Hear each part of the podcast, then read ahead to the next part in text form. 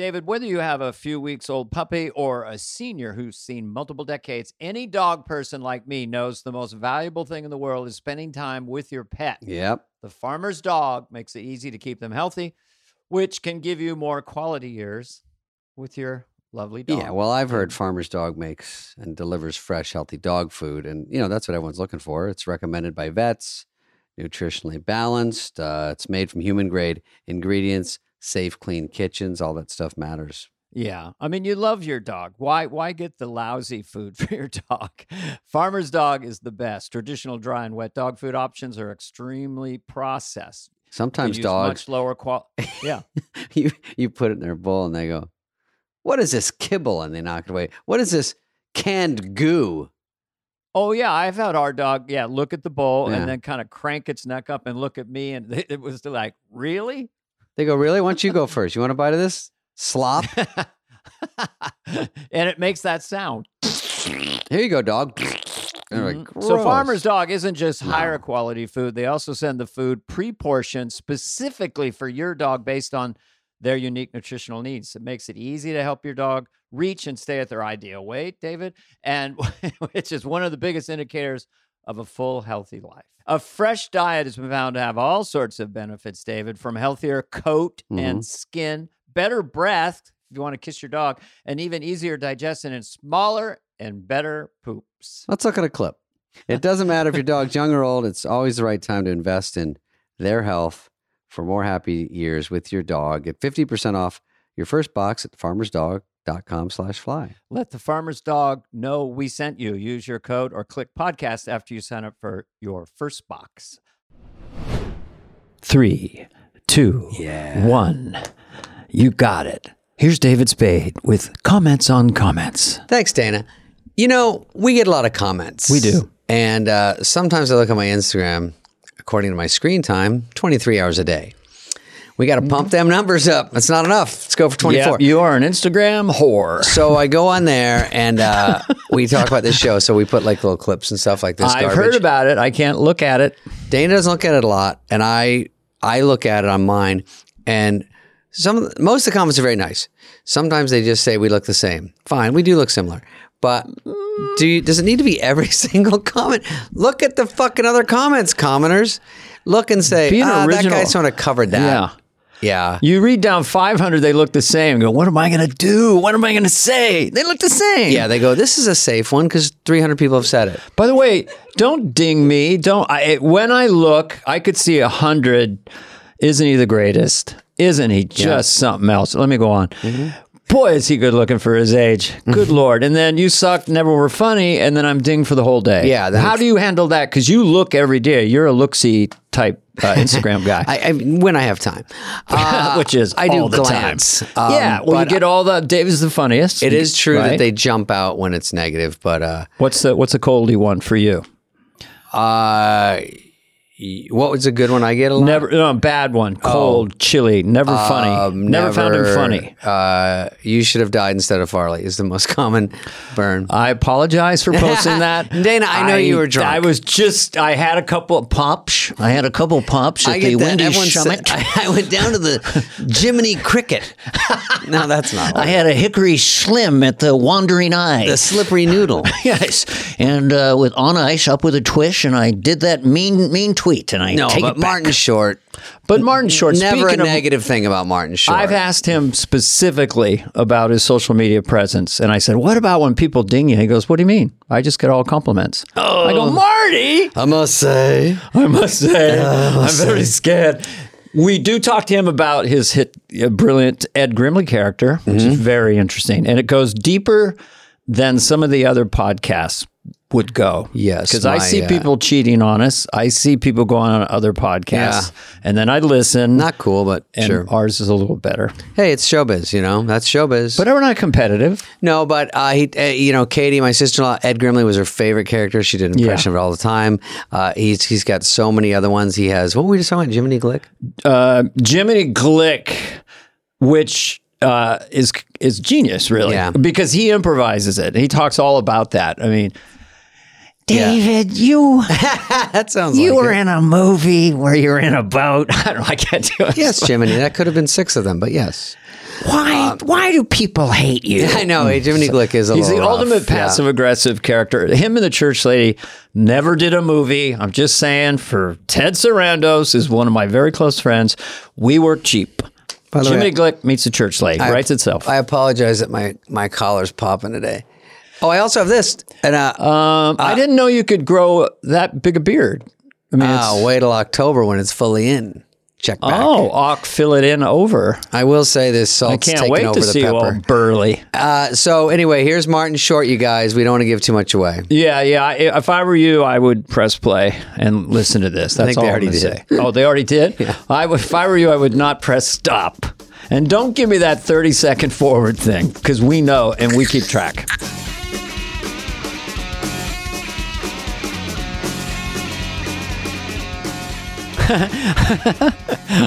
we are 35 minutes, Marty.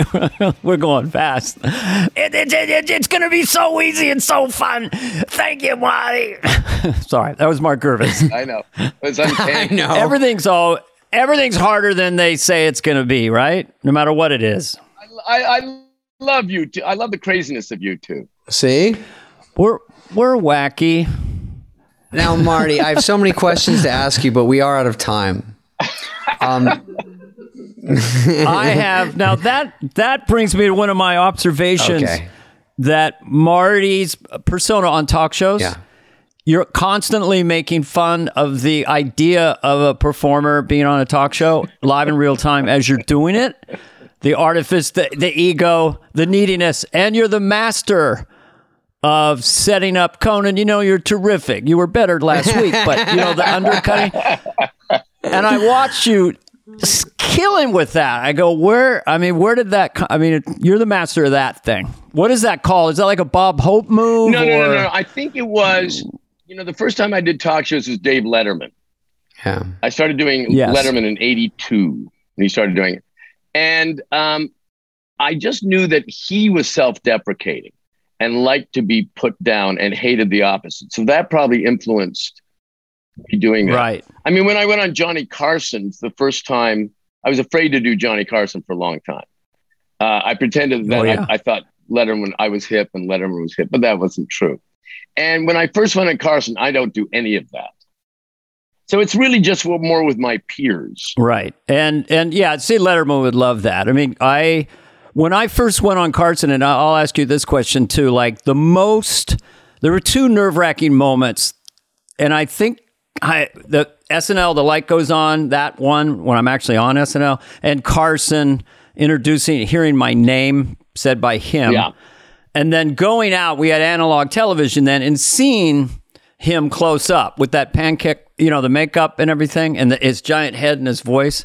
How did you feel? Front, I mean, It, it I mean, was, he was it was little weathered. completely surreal. Yeah.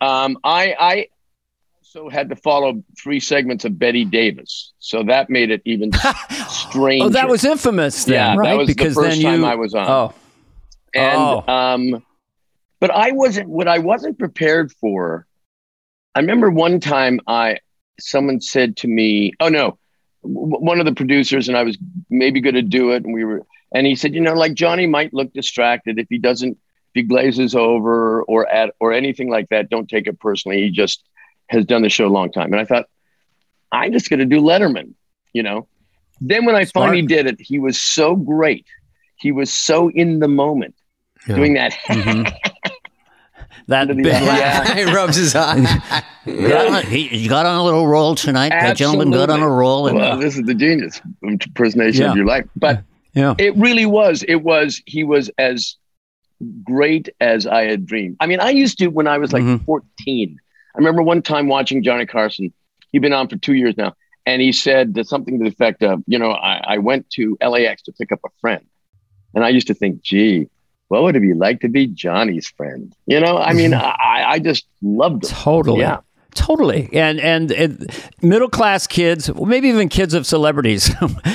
the transition between being a civilian and then you're in show business and actually on television like for me in particular watching SNL and SCTV and seeing you looking like a cousin from Ireland or something. that guy we're from the same tribe. He's doing what, what I want to do better than I can do it. And I remember you you were doing Robin Williams and you were c- going all over the studio and you climbed up a ladder or something. it really hit me. It was like 78 and I go, I want to do what that guy's Yeah. doing. It was, um, You know? it was Robin Williams for Tang. Oh, thank you. You know, it was all. Right, he right. wouldn't get to the point of the commercial because he kept improvising. off. Yes, yes, that was it. Yeah. and I remember I was a little nervous about it because, uh, you know, I knew Robin. I didn't want to offend him.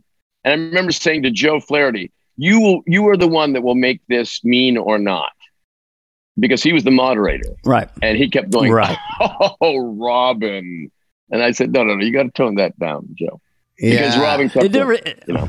Didn't come off mean. I didn't think about that Good, then. good, good. But Now, anyway. Martin, when you, when you did uh, SCTV, di- and you, how long? First of all, how long was the gap before SNL? But did you really want to be on SNL? Or you kind of were on a big SNL type show. Well, no, no, no. I, well, the show, I wouldn't. I mean, SCTV was canceled, so had it not been canceled, I would have stayed with it.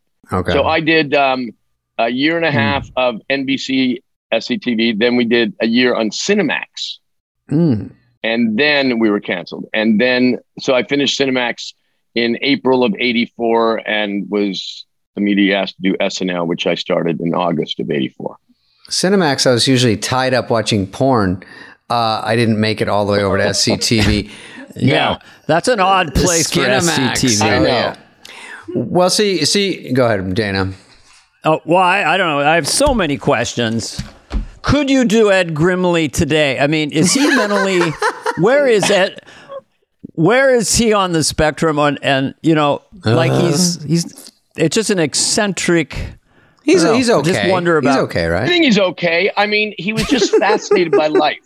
I remember, like in 19. He's happy. 70, 79, 1979, uh, I was doing a TV show, series called The Associates, my first show in LA. And my brother it. Michael and his wife Liz flew down.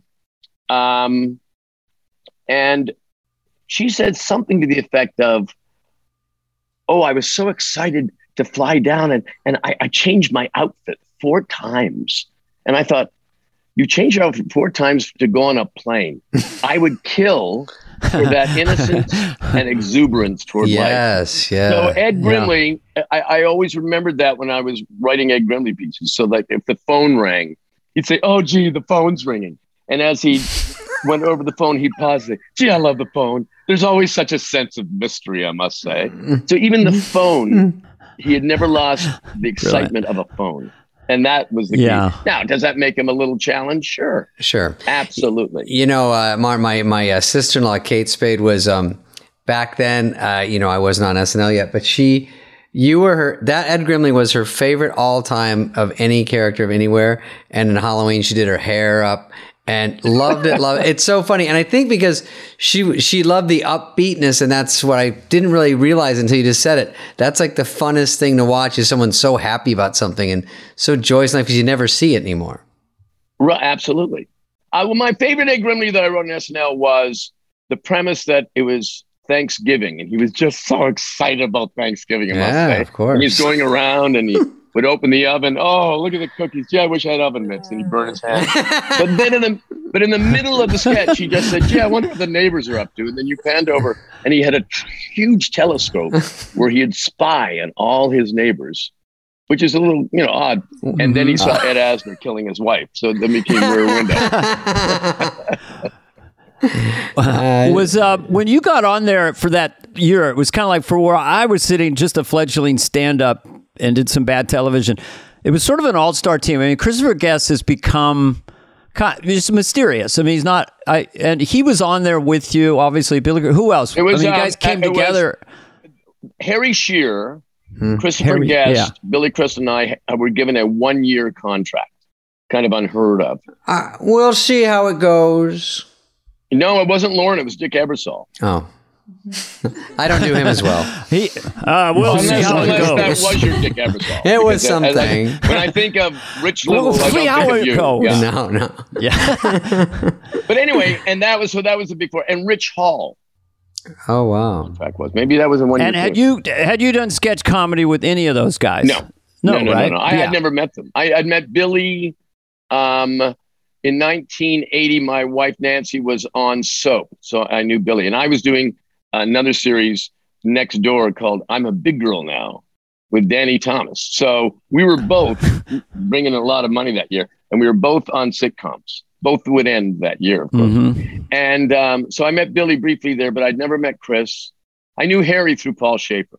Mm-hmm. When you did synchronized swimming, who who shot that? Do you remember? Was that Signorelli or was that Schiller? No, I can't. I don't know. No, it was neither of those two. How, how was your like going on that show at that point SNL? Like, where was your confidence at? I, for me, I, I find that my confidence kind of comes and goes. There's times when I, I, I really have this, and other times. Did I mean you've kind of talked about that a little bit? Uh, well, I mean, you I seem think, so I, think I, I know confident. I went. I I still have a pro and con list. Mhm. You know, um, uh, Which is- to do it or not to do it. And one of the reasons is we had a new baby, and I've been in uh, Toronto. Now we had a just rented a place in L.A., and so I just Mhm. kind of wanted to be here. So that was on the uh, con list of doing it. Yeah. and one of the things on the con list was, am I going to blow it? Like, am I going to blow any credibility I have now accumulated from SCTV by just Hmm. not being any good or not Wow. being able to crank out stuff every week? All those things that you worry about. You think and you might be it- out of, of ideas or anything at that point, and then you got to start Yeah, over, or, kind or of. was it was it the combination of all of us working together? You know, the cast of SCTV. Um, it was just yeah. It, you, worried that um, this was going to be a great mistake, and in fact, the first dress did not go well, and I knew that there were a lot of eyes in that first episode because of the four of us. Mhm.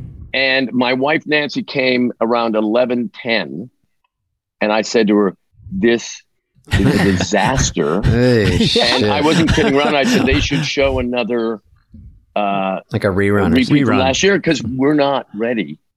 And she Mm. was devastated. And then the show happened, and it was a triumph. and what I didn't realize is what you could do between dress and air. You move that around. The synchronized swimming was was already filmed and was supposed to be in show two. They moved that to show one. Um, Smart. And um, it was suddenly, and I remember Nancy was saying, "You are such an asshole Yeah. for putting me." Through. I said, "I swear to you, I just learned Oh, something." You know, Many nights at I would think that it's not going to go on tonight. Yeah. It, it literally this will be the night. It's it's not happening. We're going to show a rerun. I'm sorry. it's it's 10:55. Lorne is giving you know, in very detailed notes, and they're going, okay, they'll go in there, they'll go in there. So it's always like he says, it's a miracle it goes on. But It's I remember that you're as being such a fan of. You had some incredible sketches, the four of you together. Yeah, I remember Harry and I. The first two sketches we did, wrote together, were um, lifestyles of the relatives of the rich and famous, and synchronized swimming. And we were we shot Yeah. synchronized swimming somewhere in New Jersey, and we're going back on the bus, you know, the, the crew Mhm. bus. And I said, "No, we hadn't aired. We hadn't been on the air yet." I said, "Harry, how do you think we're doing so far?" And he said, Well, all I know is that in this time, these five weeks in LA, I would have had a meeting or two about three ideas that weren't developed and nothing would happen Mhm. from them. So at least we're creating product. So that Yeah. was where we were That's at the that bottom point. line. Yeah, yeah. it's sort of the good and the bad. Like you do a movie and you got to wait a year, and then and it's like to me, it's never soon enough. Anything we do, you're shooting a TV show, it doesn't come on for months, and then SNL is almost too quick. You're just hung over from the the show and the after party, and then they're like Tom Hanks this week, and you're like fucking a. We just finished last week, and you go, "What are your new ideas?" I got that blank yellow pad because no, you know, no computers Yeah. back then, and so you're just like staring at the wall, going, "Fuck." And a lot of our our hosts were like leading men type were very similar. So it's hard to think of new ideas unless you have something new looking or someone's got a real quirky thing about them. Of course, if you're a shitty writer like me, so I just blank out and then, and then I wait and hope they uh, to do a weekend update. When I came on, they told us, and I don't even know if Dinah Minot was one of Lorne's lieutenants. Well, it's only got an eight show pickup for the first time in the show's history. That's what we were told. Oh. That Bernie begged uh, Tartikoff to give Lorne one more chance 'cause, uh, for dignity's sake. We had an eight show pickup. Quote, if you don't hit the ground running, we're out of here by Christmas. So Wow, I I, for never sure heard thought that. That's and amazing. everything I ever did got canceled or was never made. Every pilot, the Mickey Rooney Yeah. Show, Blue Thunder. I did a movie with I Burt could, predi- I could have predicted the Mickey Rooney show. I should have talked to you, but the Yeah. stories are amazing. That'll be a whole separate podcast. Yeah. But um, so that was ter- I thought for sure I'm going to be turning out the light. So I Well, you understand know, that when when fear. um when we did the show, uh, 84, 85, you know, um, Eddie Murphy had left the season Mhm. before, and then I think There's a hole. halfway through, and then Joe Piscopo was manning the ship, and then he left, and um, they like they didn't have a wig department; they just rented wigs, and I think the reason, you know, Ebersol always called the George Steinbrenner year, where he paid us more money than had been paid before, and and a one year contract because he didn't think the show would survive that year. So I think wow. Lorne Well- rebuilt it again into what it is today. My dad works in B2B marketing, but I never really knew what that meant. Then one day, my dad came by my school for career day and told everyone in my class he was a big MQL man. Then he just kept saying things like, the more MQLs, the better, over and over. My friends still laugh at me to this day. I think it means marketing qualified lead. One thing's for sure I'll be known as the MQL man's kid for the rest of my days. Why couldn't you just be a fireman or a lawyer? Why? You ruined my life, Dad. Not everyone gets B2B, but LinkedIn has the people who do. And with ads on LinkedIn, you'll be able to reach people based on job title, industry, likelihood to buy, and more. Start converting your B2B audience into high quality leads today. We'll even give you a $100 credit on your next ad campaign. Go to linkedin.com slash wall to claim your credit. That's linkedin.com slash wall. Terms and conditions apply. LinkedIn, the place to be, to be. oh yeah, what'd you make at the beginning, Dan? I made 4,500. I was so, I'd never done sketch comedy. So in sketches during the first dress rehearsal, when I got a laugh, I had to stop myself from facing the audience like a stand up. Yeah. You know, and I, I was in the cold opening and didn't know I was in the cold opening.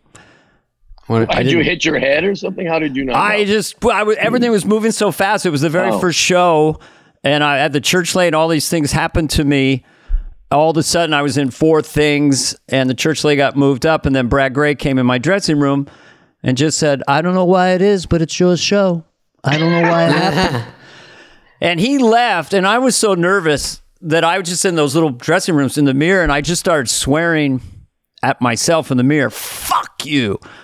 To try to not be just terrified, literally wow. terrified. yeah. was that your first first show?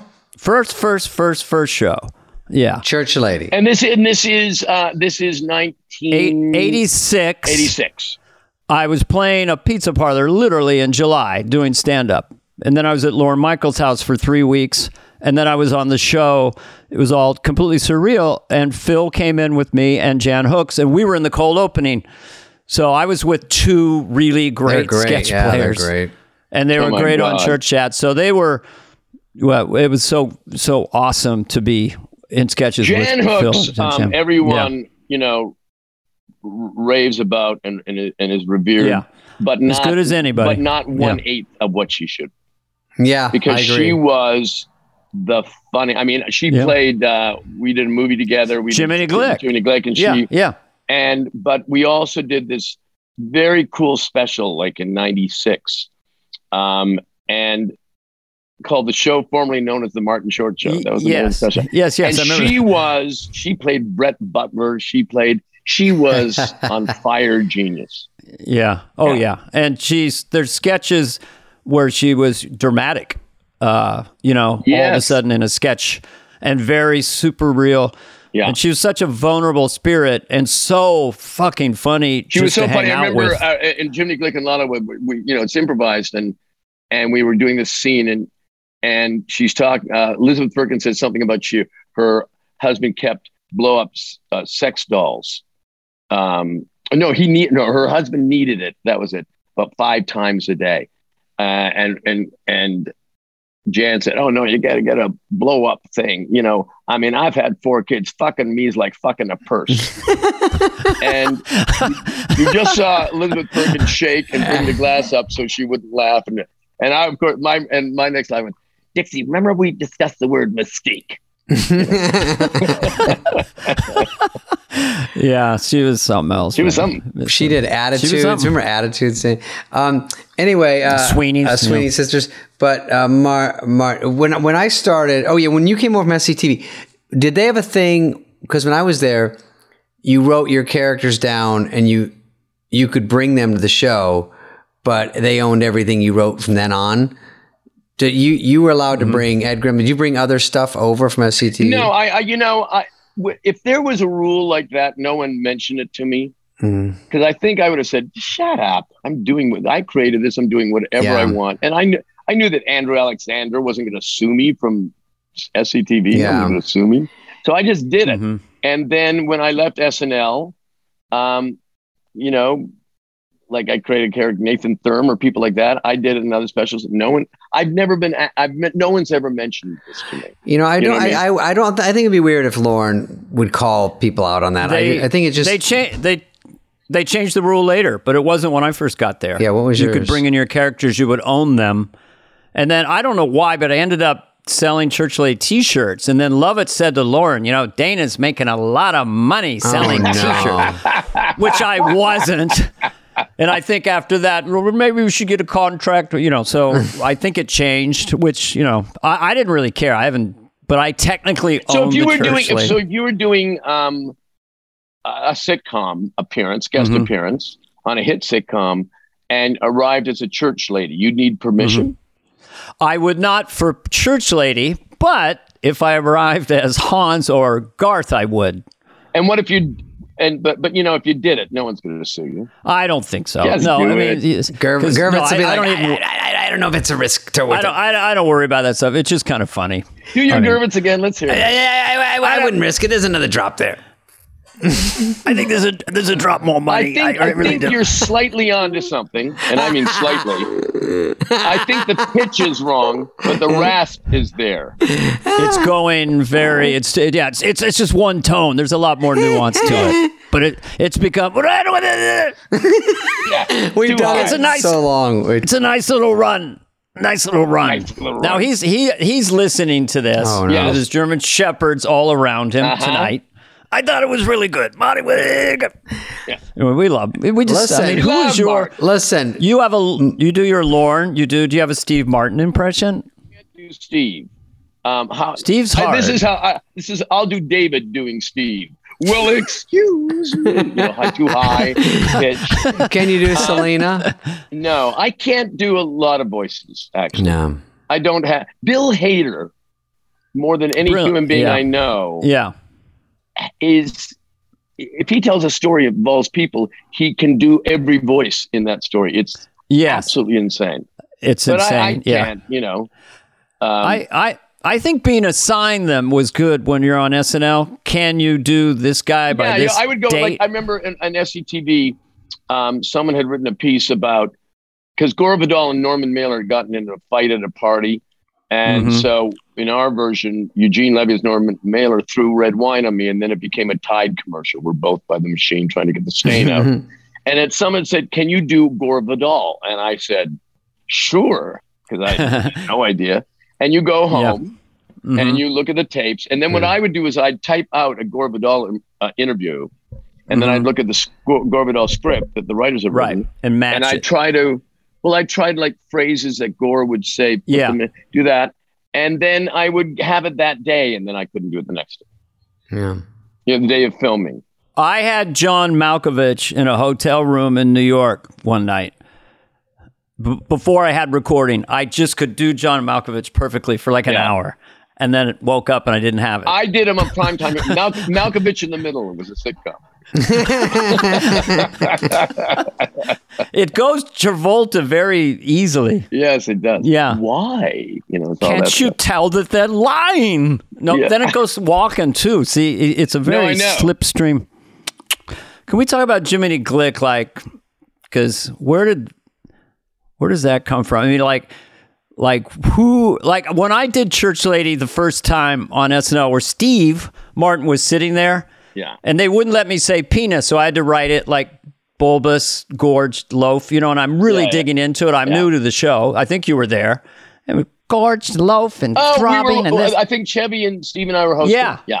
But I heard I'm getting into it, just this and Satan and throbbing buttocks. And I, Steve under his breath said to Lauren, "What kind of mind thinks of this?" and I, I knew what he meant. That's So- a great compliment. Yeah. It is. Uh, so Jiminy Glick, like, what kind of mind thinks of that? I mean, it's so supernaturally funny. Uh, I don't know where where did that start? How did you I do don't, that? you one? know, uh, when I was, I was doing a talk show for King World in 99, 2000, and I wanted to, uh, so I remember we, we were shooting at CBS Television City, and I went to, I went, I was like two hours of makeup, big bulbous nose, weird wig. And I went to um, farmer's market and I was Of like course. handing out sushi with my hand. And we were, and people would say, Can I have your autograph, Mr. Short? I thought, hmm, that's kind of not what I wanted. But then I had made this film, Pure Luck, in 1990, where I got a bee sting and I swell up. with and no one could- with Danny Glover, right? Yeah. Glover, No, Glover. Yeah, sorry. not Glover. Yeah. Danny Not Glover. That's that's the other Glover. Yeah. This is like hey, Jiminy look, I, And so here's the wonderful actor, Danny Glover. anyway, Glue. uh, anyway, so uh, everyone said I don't recognize you in that, so that became Jim. Therefore, the look, so I could be anonymous. And I had known a guy uh, growing up on my street whose voice would go high and then low. You know, yeah. uh, if you stay off my lawn for a year, children, I'll take you to the movies. You know, so I, I don't know, just that's and, and just it's, uh, saying such aggressively well, that cutting part was uh, things. improvised, and I, I actually don't know what that is because Ed Grimley was very written, and you know a lot of Mhm. characters I did were very written. But uh, Jimmy was just always improvised, and I would see playbacks. You know, we'd we'd interview for oh, interesting. 16 minutes, and then we'd edit Mhm. down. You know, the film Mm-hmm. pieces, not when they were live. Um, and I would say, like I'd see myself, I take great umbrage. And I think I don't even know what it means. I've never used I take great umbrage. So it was a little bit odd. That part in a do good you way. do you think um, that uh, uh, in the arts, I said more of a Anthony Hopkins. I did a movie with him once. And it, it bombed because everything I, I'm in bombed. This podcast will will get it. Well, this will get the the the wordy or whatever award.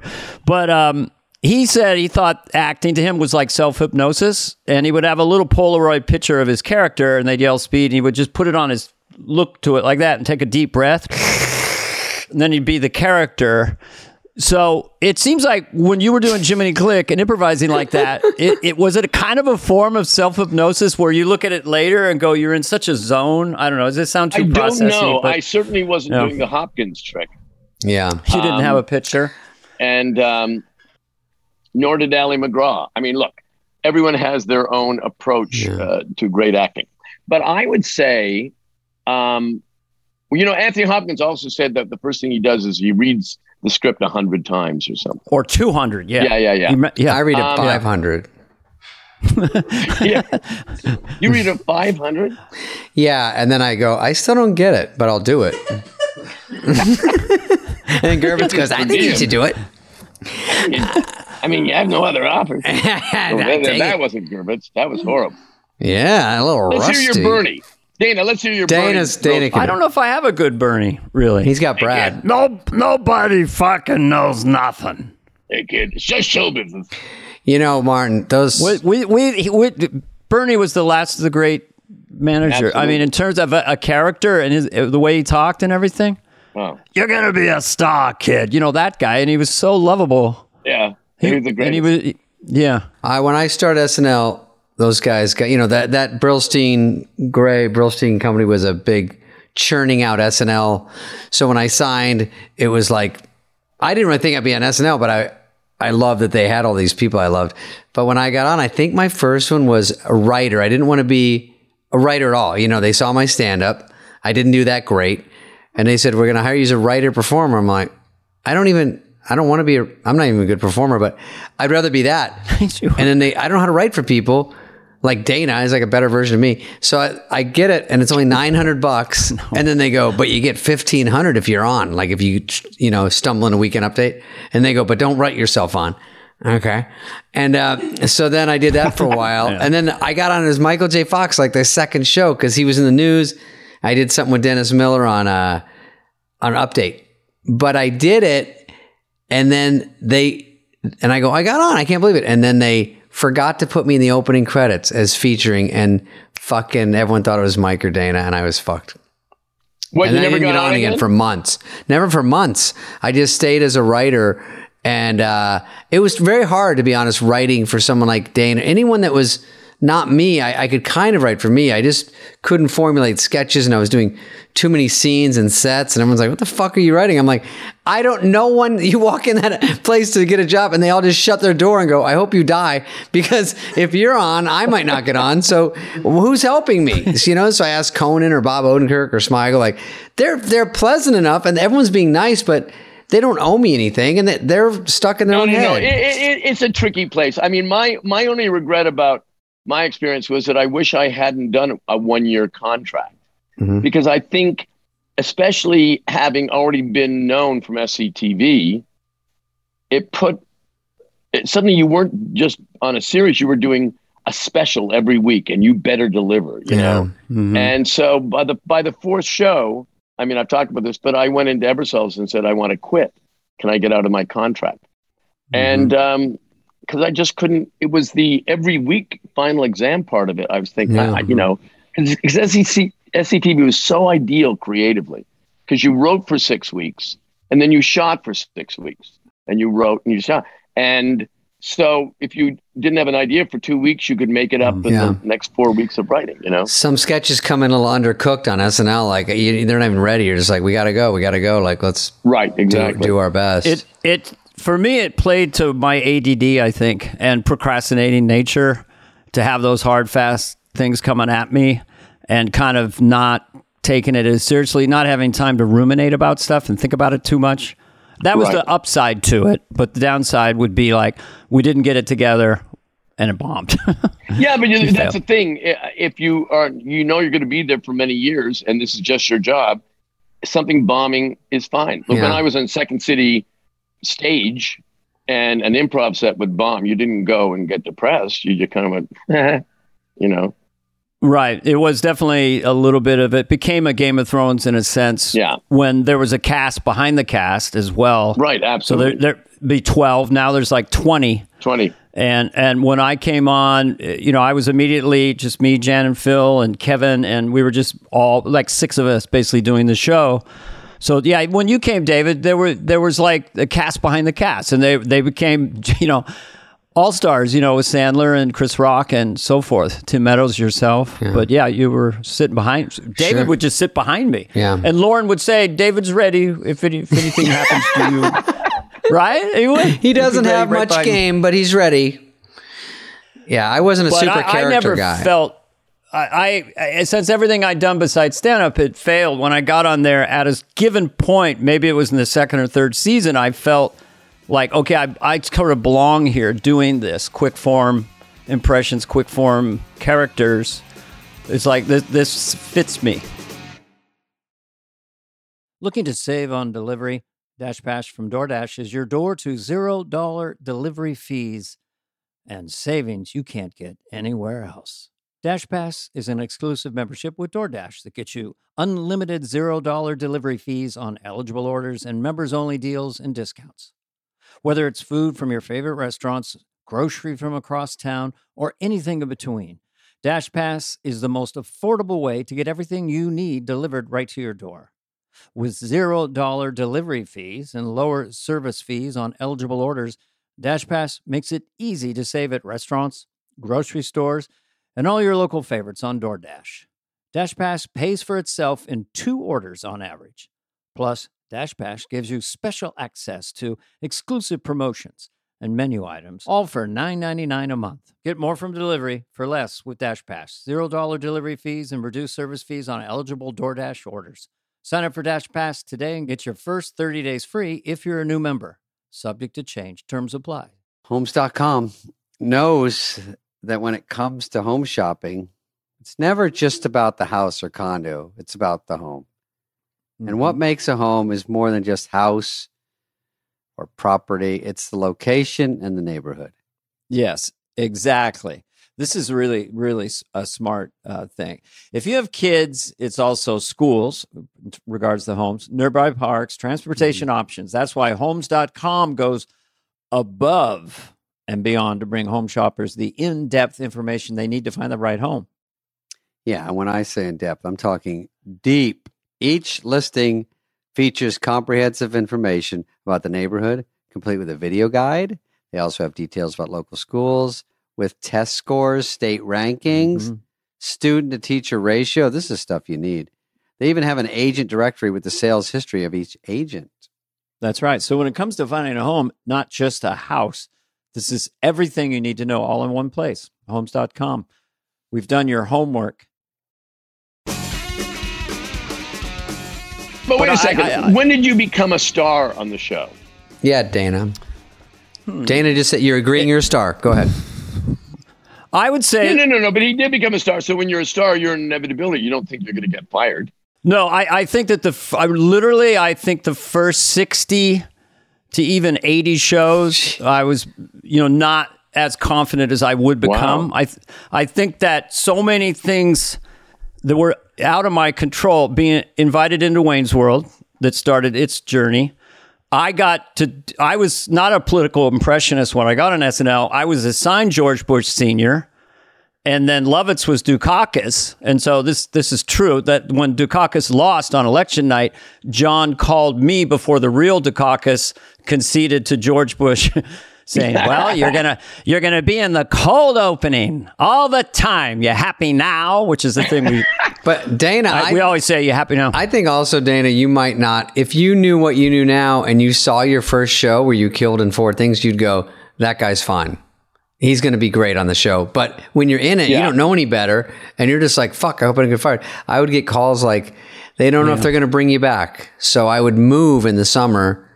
And then two months later, they go, all right, they'll let you come back, but you better really step it up. I'm like, it's just so stressful. And then at the end of the year, they don't know if they're going to bring you back. They don't know if it's clicking. So I'd have to move out and they go, all right. And I'm like, God See, that was- damn.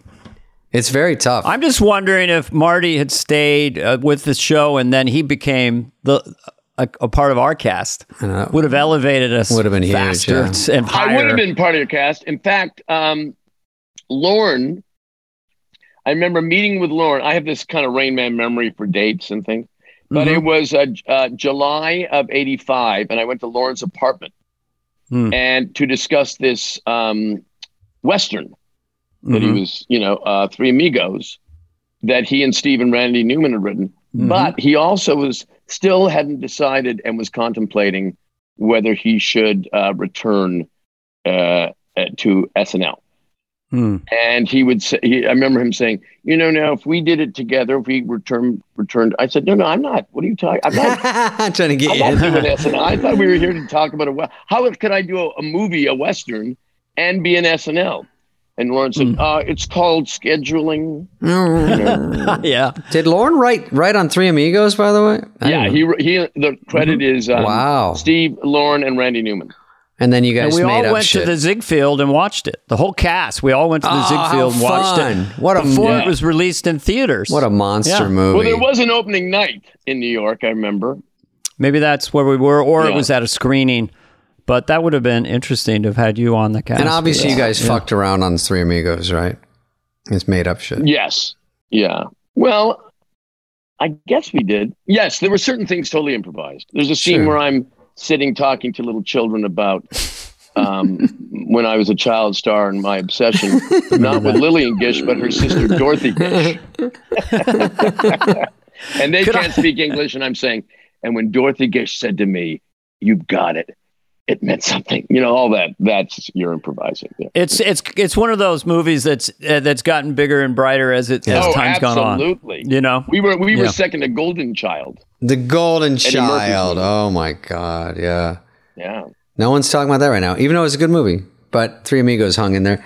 Uh, also, what about Big Picture, Dana? Real quick, Big Picture was what year? Big because Picture, yeah. I didn't really get. I, I got the Hollywood references. I and I was like, "Fuck!" You were saying stuff like, "Listen, I've read mo- I've read most of these scripts almost all the way through, and what I think." And I'm like, "Did he just say most?" I, I, I was like, "How fucking good is this guy?" It's so funny to me because I was sort of newer, but I'm like, "Ah, goddamn, this is so fucking funny." The big that was, picture uh, was we, awesome. we shot that in '88. It was released in '89, and um, I shot. I worked two days in that film. Oh, are you serious? And you stole that shit? Oh my god. Well, and I remember um, we dyed my hair. uh, we sprayed it. We curled it and it made it, Oh, made yeah, it red that's like, Lu- like Lucy.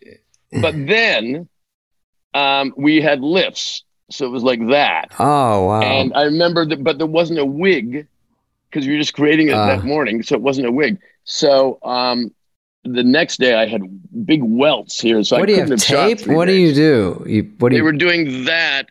Uh, they were yes, was, they're pushing it up. It was like God. big plastic things. Anyway, there were welts, and I remember Chris said afterwards, like a month later, what we should have done is that uh, the character should have had big bags the first scene, and the second scene no bags, and never explained. Never explained. a quick tuck. that, was, that was you must you must love that. That was such a great one. You must. That was fabulous. Yeah. Now, what what's it like? Because I guess we I don't know how many hours we get to go, but only murders in the building. Like what? I mean, what does that feel like for you? Now, I mean, it's such a cool giant Yeah. hit, and here you are again in a in a in a big big television show with your best With friend, cool which I want to ask yeah. you about. It's a- it's hmm. actually the idea. I mean, I was talking to Steve today, and I said, Steve, can you imagine if, like, when we were shooting last January, I had said, "Hey, you know what? I bet this is going to be the number one Hulu ever thing," and Yeah. he would have said, "Yeah, not in a million years." So I think everyone's surprised. I remember seeing a Johnny Carson, like from the '70s, and Tony Randall was on, and three of um, The Odd Couple. And Johnny said, How long will you stay with the show? And Tony just stared at Johnny and said, That's the dumbest question I've ever been asked in my life. I'll stay with it as long it is a hit. John, hits are few and far between. I will never leave a hit. And it's true. So hits true. are like flukes. They're flukes. That's- You got to know that in a career true. where if like if you start out on Friends, or you're a child star. Let's say your first job is Friends, one of those uh, people, um, Right. And it's so big, and you just don't know it's not going to go away. Which I'm not saying it did for them, but you know, any show like that, you you start off on top of the world like a child star, and like child stars are worse. It is plummeting. I mean, it's a free fall after that. Like you don't even. You're like, wait, where is everybody? I just thought it would be so easy. I've been caught up in that. You do a sitcom and you go, I don't want to do another one for a year. And a year later, they're like, who the fuck's this guy? And you're like, I'm the guy last year. Remember, you wanted me to do anything. Yeah. And then you well, get Steve, it's said, Steve said when he did The Jerk, which was a massive, massive hit. massive. yeah. And then he thought, this is simple. I'm just, every film I'm going to make, I Mhm. guess, is going to be this kind of hit. Uh huh. and the next, you know, three no one saw, you know. So eh, it's, but it, I, but I agree with you that, that when you're young and you're in that first hit, it's almost better to be in a hit later on so you understand how showbiz works, you know. Right. And the nice thing is that, well, things that fail, people don't really see. So when they just think of your resume Yeah. or me or anybody, they just remember, oh, that, that thing and that thing and that thing. You know, every once in a while, someone will come up and mention a movie I was in. My wife and I have a running gag for my short lived movie career. If we're watching a movie and it's really bad, I go, this movie is so bad, I could be in it. but you know, in the end of the day, it's just uh, really uh, the chemistry, as they say. You and Steve, I mean, this this and your uh, your stand up act together, and all this coming together in How these last few years. I mean, but you. It must be. So, it's so fun to work with your friend like that and, and make all that money. It- it's, it's absolutely true. No, it's true Yeah. because we love the hang. We have a riot on the set. Mhm. Um, we like a very loose, funny set where there's a lot of jokes and the crew's laughing. yeah. Um, and Selena, as it turned out, was exactly the same way, like that kind of set. but Steve, Steve and I will literally, and it's uh, listen. I have an objectivity. It's a beautiful thing that we'll finish. He, he'll be really excited when we finish at the same time, you know. and then he'll he'll arrange the driver so we'll drive Justin to his car and drink white wine on the way home, Mhm. and then we'll park in front of his house and talk and finish the bottle of How white wine. fun. Jeez, that's Yeah, that's like a perfect. show, a show in it, a It's a show long in way itself. from the Eagles, you know. Well, I I saw your show at Santa Barbara. It was so great when you guys go on tour. It is. I go on tour. I, I did. I, I did nine dates with Sandler and like Norm and you know Schneider, and we did like an SNL thing about two three years ago. And even nine in in a comfortable way, nine days in a row. By the end, I'm like, God damn, I'm not exactly Bon Jovi, but what the fuck? It, does it get to you the road? It's kind of hard, you know. It's no yeah, matter how easy they make than, it. We, we'll we'll do the most we've ever done. Maybe is four. Oh, good. Okay. Okay. Yeah. Yeah. like we just did um, last week, and we were in uh, Nashville and Richmond, Virginia, and Columbia, South Carolina. We did those three in a row, but the next ones will be in March or something. You know. You can really get tricked tricked out by playing casinos. I was doing one with Dennis once and on San Bernardino, Hmm. and there's got like a thousand seats, but everyone's in the bar right before the show comes out. So Yeah. The show starts in like 90 seconds, and I go out there with Dennis. And he, of course, Dennis, Christ sakes, Carvey, is it over? Are we done now? Jesus, Three Dog Nine, what are we here? All right. But then they came in with. night.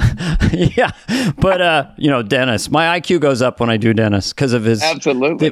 references and the uh, amazing. But yeah, I you always and say with Steve, Dennis that so- at one point he'll be in his nineties. Carolyn will come in and say, "Dennis, the last person that would ever have gotten one of your references died." All right, Christ's sakes, hanging with the Mart cat with Spudley. Okay, Every day- every Doing time- a little putty cast. we do it. all right? We do gigs. Me and Dennis. He goes, "Hey, can I go first? I got to get out of here." I go. We're on the same flight. You got to get out of here. Where do you got to go? He's like, just let me go first, Spade. Come on, I, I got you on SNL. I go. By the way, he gets he gets anything he wants with me because we're all buddies. And uh, I, the last gig I did with Norm was me, Norm, and Dennis, and they both go. Can, Norm goes, and then can I go? I go. I have to follow you two assholes. It's too hard. You're too good. Did I ever tell you that, that, that, uh, Norm Macdonald hosted the Canadian Screen Awards um, maybe four years ago?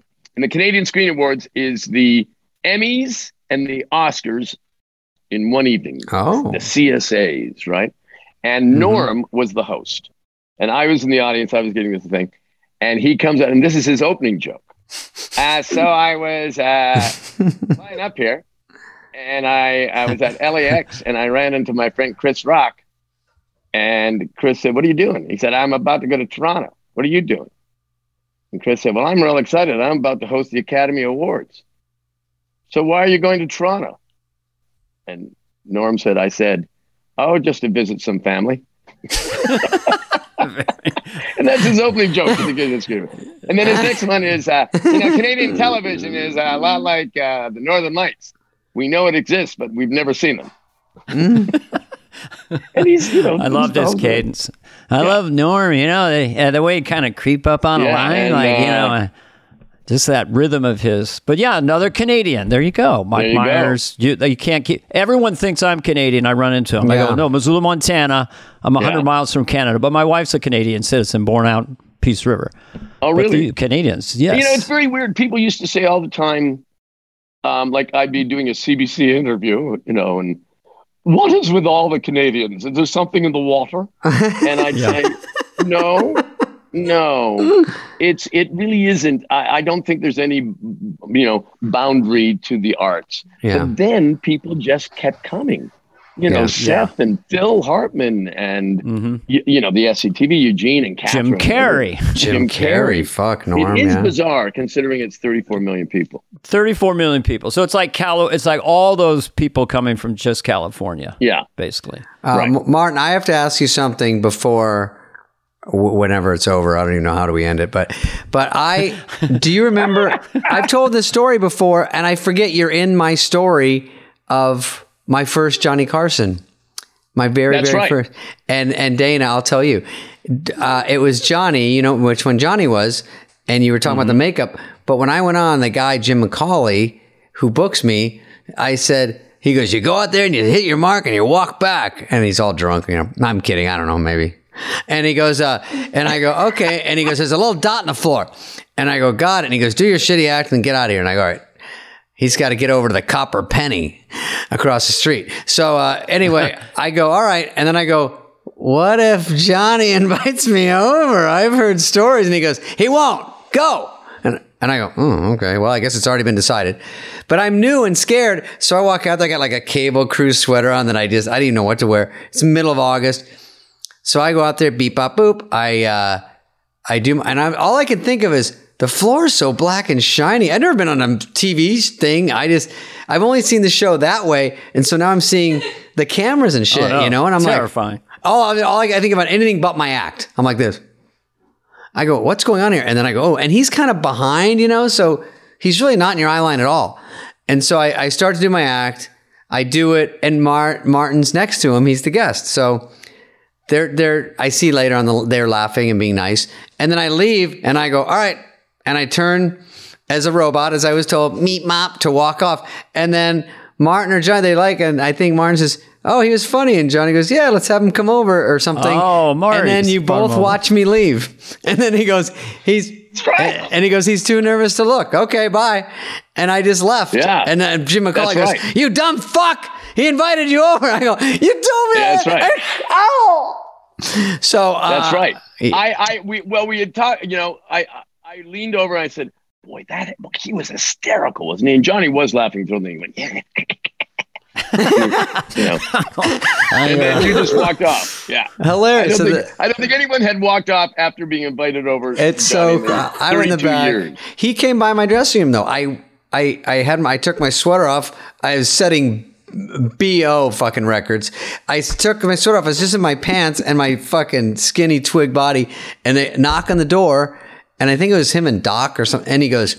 And I had Pepto Bismol in my hand, and I go, "Yeah." And he goes, uh, "I did. I just wanted to say good job. You didn't come." And I go, "Ah." And he goes, "Pepto, I'm trying to quit the stuff." and walked away. Got a laugh and walked away. And I was like, I don't think that Johnny ever forgot those early days and those early struggles of ever, comics. Yeah, know? very yeah, nice. yeah, yeah, yeah. And he had And- great empathy for him. And thank you for laughing while you, I was out there. That I, I, Well, you're you are etched in my memories as part of it.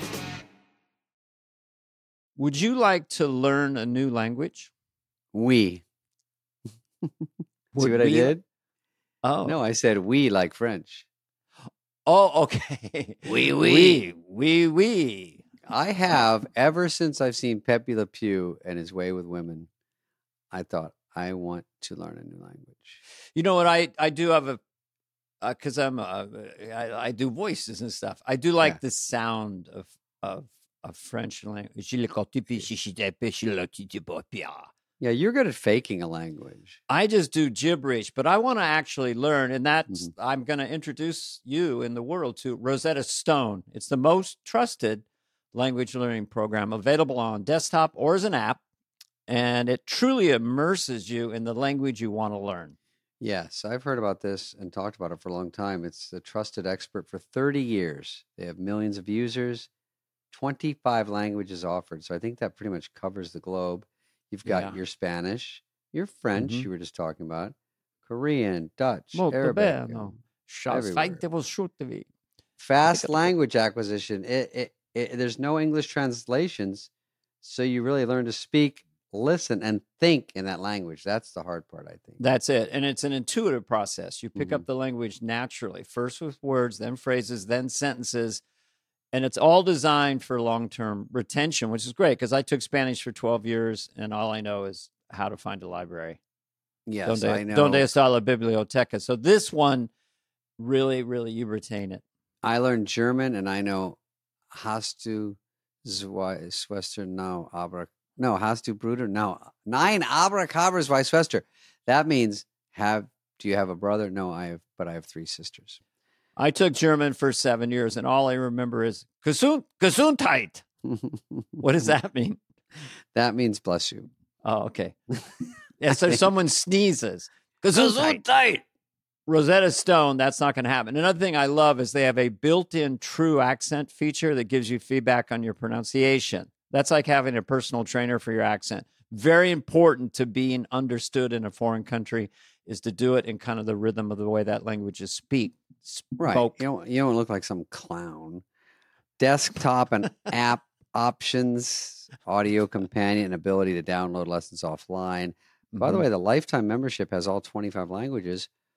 For any and all trips and language needs in your life, that's lifetime access to all 25 language courses Rosetta Stone offers for 50% off. What are we waiting for? It's a steal. What is going on? Don't put off learning that language. There's no better time than right now to get started. For a very limited time, Fly on the Wall listeners can get Rosetta Stone's lifetime membership for 50% off. Oh yeah, visit rosettastone.com slash fly. That's 50. That's like the highest I've heard of. Mm-hmm. 50% off, unlimited access to 25 language courses for the rest of your life. Redeem your 50% off at rosettastone.com slash fly today. Rewind it back to the days of chill accent on the beach and all day fun with spring break on DraftKings Casino. Play exclusive games like Fan Fave Rocket. The excitement is endless, the vibes are right, and the cash prizes could be huge. New players start playing with just 5 bucks and get 100 back instantly in casino credits. Download the app and use code FOTW to book your one-way ticket to fun with DraftKings Casino. The crown is yours. Gambling problem? Call 1-800-GAMBLER or visit www.1800gambler.net. In Connecticut, help is available for problem gambling. Call 888-789-7777 or visit ccpg.org. Please play responsibly. 21 plus. Physically present in Connecticut, Michigan, New Jersey, Pennsylvania, West Virginia only. Void in Ontario. Eligibility and other restrictions apply. One per opted in new customer. $5 wager required. Max. $100 in casino credits awarded, which require one time playthrough within 168 hours. See terms at casino.draftkings.com slash promos. Restrictions apply. I remember the second time I was on Johnny Carson. So I was on the first time with Bette Davis. Now I, I'm my ass back. And um, uh, I, you know, I plan my stuff and I plan my stuff and it goes well.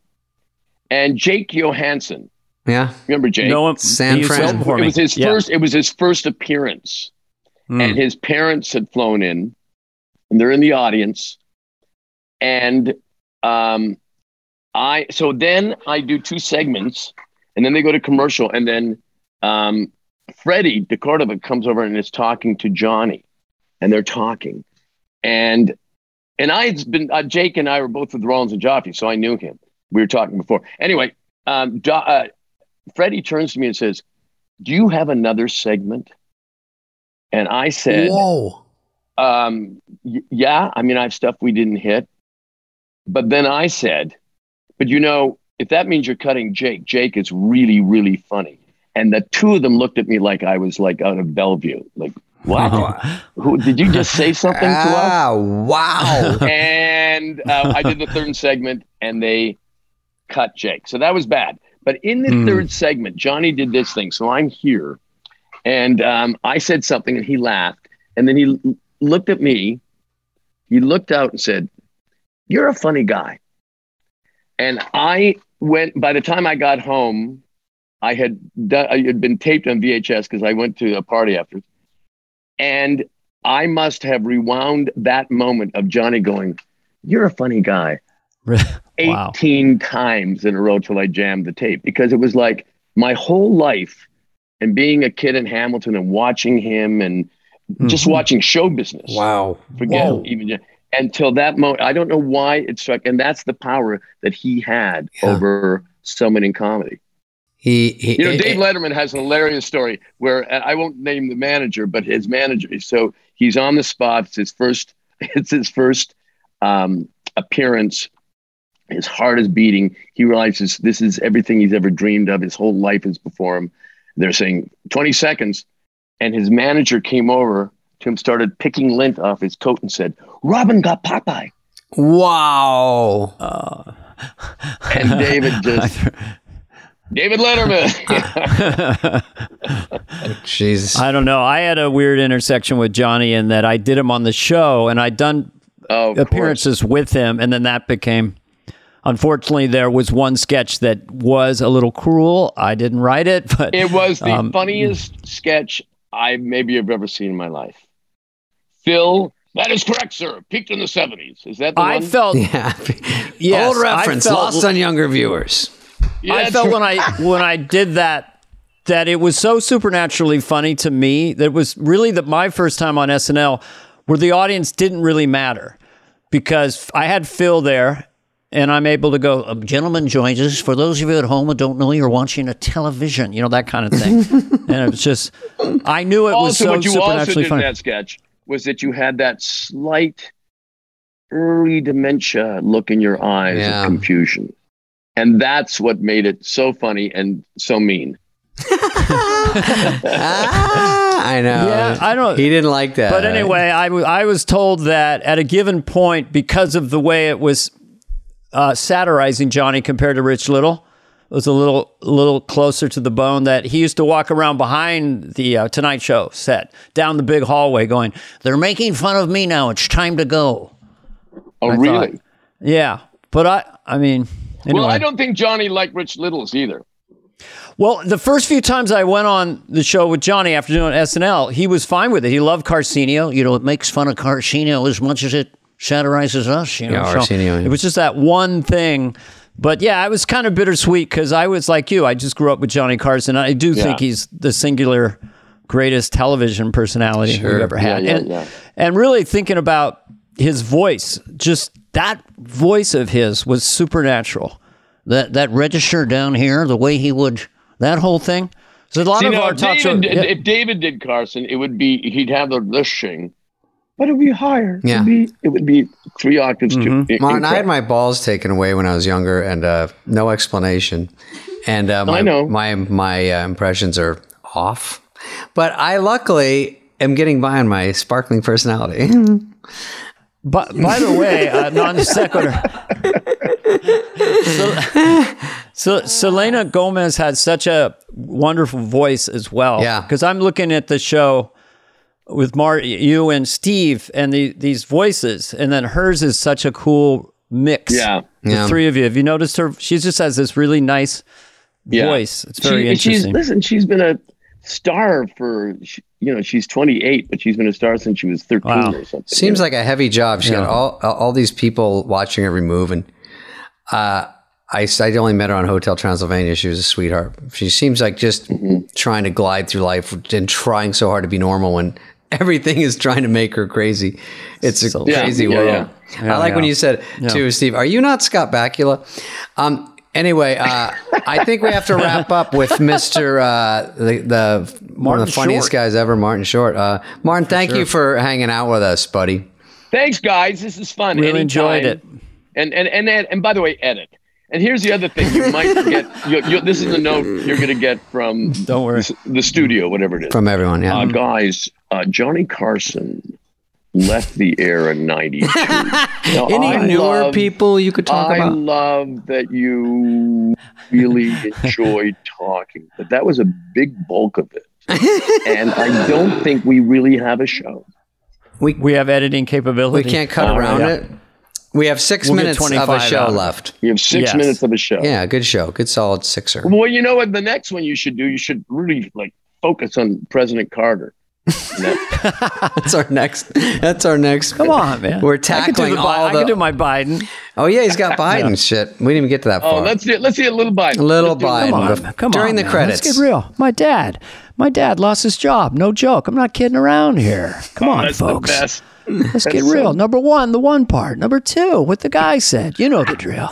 Is there a crisis at the border? No, there's no crisis at the border. How do you know? Because says so here on the piece of paper. no crisis at the border. It says it's the people. It says that's Fantastic. the- Now we can go. Ah, now they thank you. Now we can go. All right, guys. But I guys. like the Carson stuff. All right, bye. Bye, guys. Pleasure. Miss you already. All right. Bye-bye. Leave meeting. Go. Hey, what's up, flies? What's up, fleas? What's up, people that listen? We want to hear from you and your dumb questions. Questions, ask us anything. Anything you want. You can email us at flyonthewall at cadence13.com. Ask me anything. Ask me anything. That's like Wayne's World, I suppose. Can That's you fine. sing it? Ask me anything. A little jingle. Uh, I can do it like this. My money don't jiggle jiggle. It bold. That's the only song I know right That's now. pretty good. Ask me anything. I don't care what a thing. What you go, had a king. I'm a wearing bling ding. Jesus, Okay, that's pretty good. Pretty good. Got in the hood. Okay. I do what I should. I'm a rhymer. I'm a rapper. I- It's, it's just a. I'm getting some right. morning wood. Go ahead. Hello, here's some- gentlemen. Uh, here's someone who asked us anything. Hello, gentlemen. My name is Christopher Neil Walker. I'm a Jesus. new fly from Melbourne, Florida, and loving the podcast. I had something of the Darrell Hammond episode that was- really intrigued me. You both admitted he's from Australia. You know I'm doing that. no, he's from Florida. Oh, Melbourne, Florida. Fuck me. oh, yeah. I'm a Trump supporter and I'm a fucking. You switched it. I just saw Melbourne. okay. Mm-hmm. I'm just thinking of what a, a Floridian would talk like, you know. No, Australia's hey, I easier. retired in Florida. My name is Christopher Neil Walker. Oh, boy. No, I won't. Okay. That's all right. Go ahead. So I'm a- I'm a new fly- yeah, so- he heard we can't sing. he heard uh, the Darrell Hammond um, episode, and it intrigued him because we both, Darrell and I, said we can't really sing. That he says, "quote That kind of blew my mind thinking about the amount of control Dana has over his voice, being able to speak like True. McCartney but not sing like him. Why? Why?" That Well, I think they meant me and you admitted to can't sing. Uh, I cannot for sure. Even my mom told me because I did karaoke my birthday. She goes, Davey, I did Home Sweet Home by Motley Crue and it was so fucking rough. And my mom goes, Davey, everyone's going to say you can sing, you cannot. And my mom was my biggest fan. It was crushing. well, can you just sing a little bit I for can't America really. the Beautiful? Just give us the first line.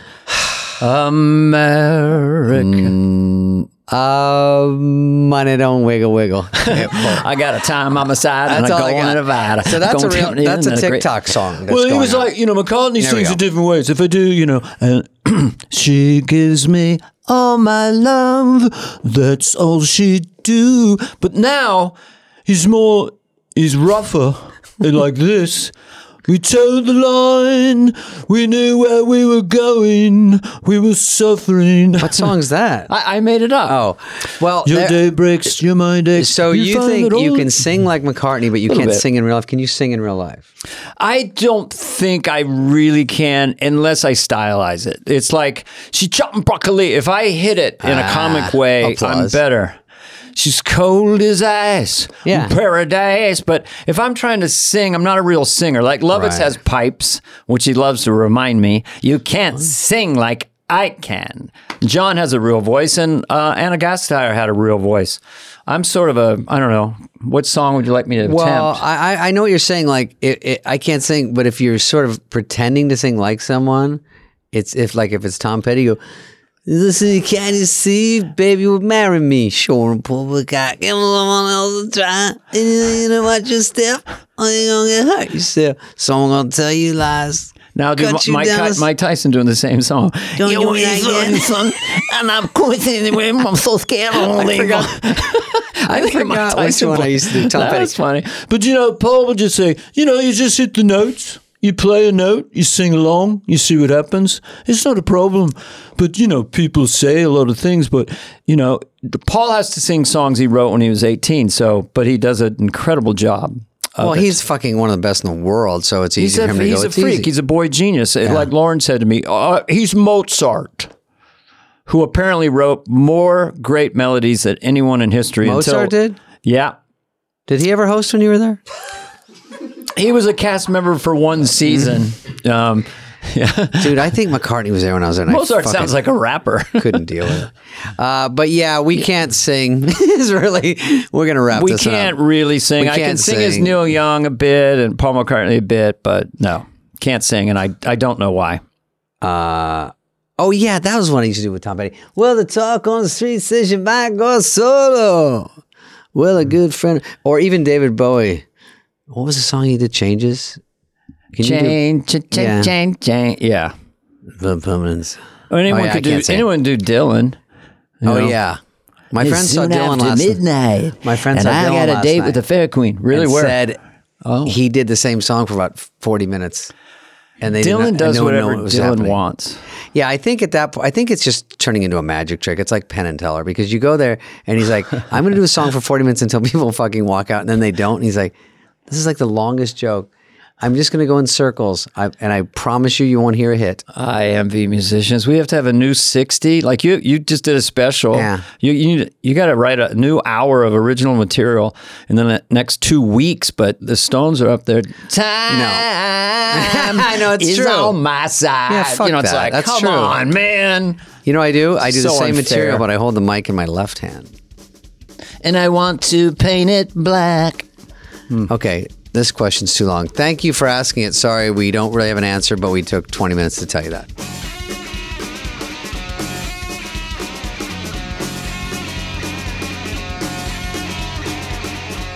Fly on the Wall has been a presentation of Cadence 13. Please listen, then rate, review, and follow all episodes. Executive produced by Dana Carvey and David Spade, Chris Corcoran of Cadence 13, and Charlie Finan of Brillstein Entertainment. Production and engineering led by Greg Holtzman, Richard Cook, Serena Regan, and Chris Basil of Cadence 13.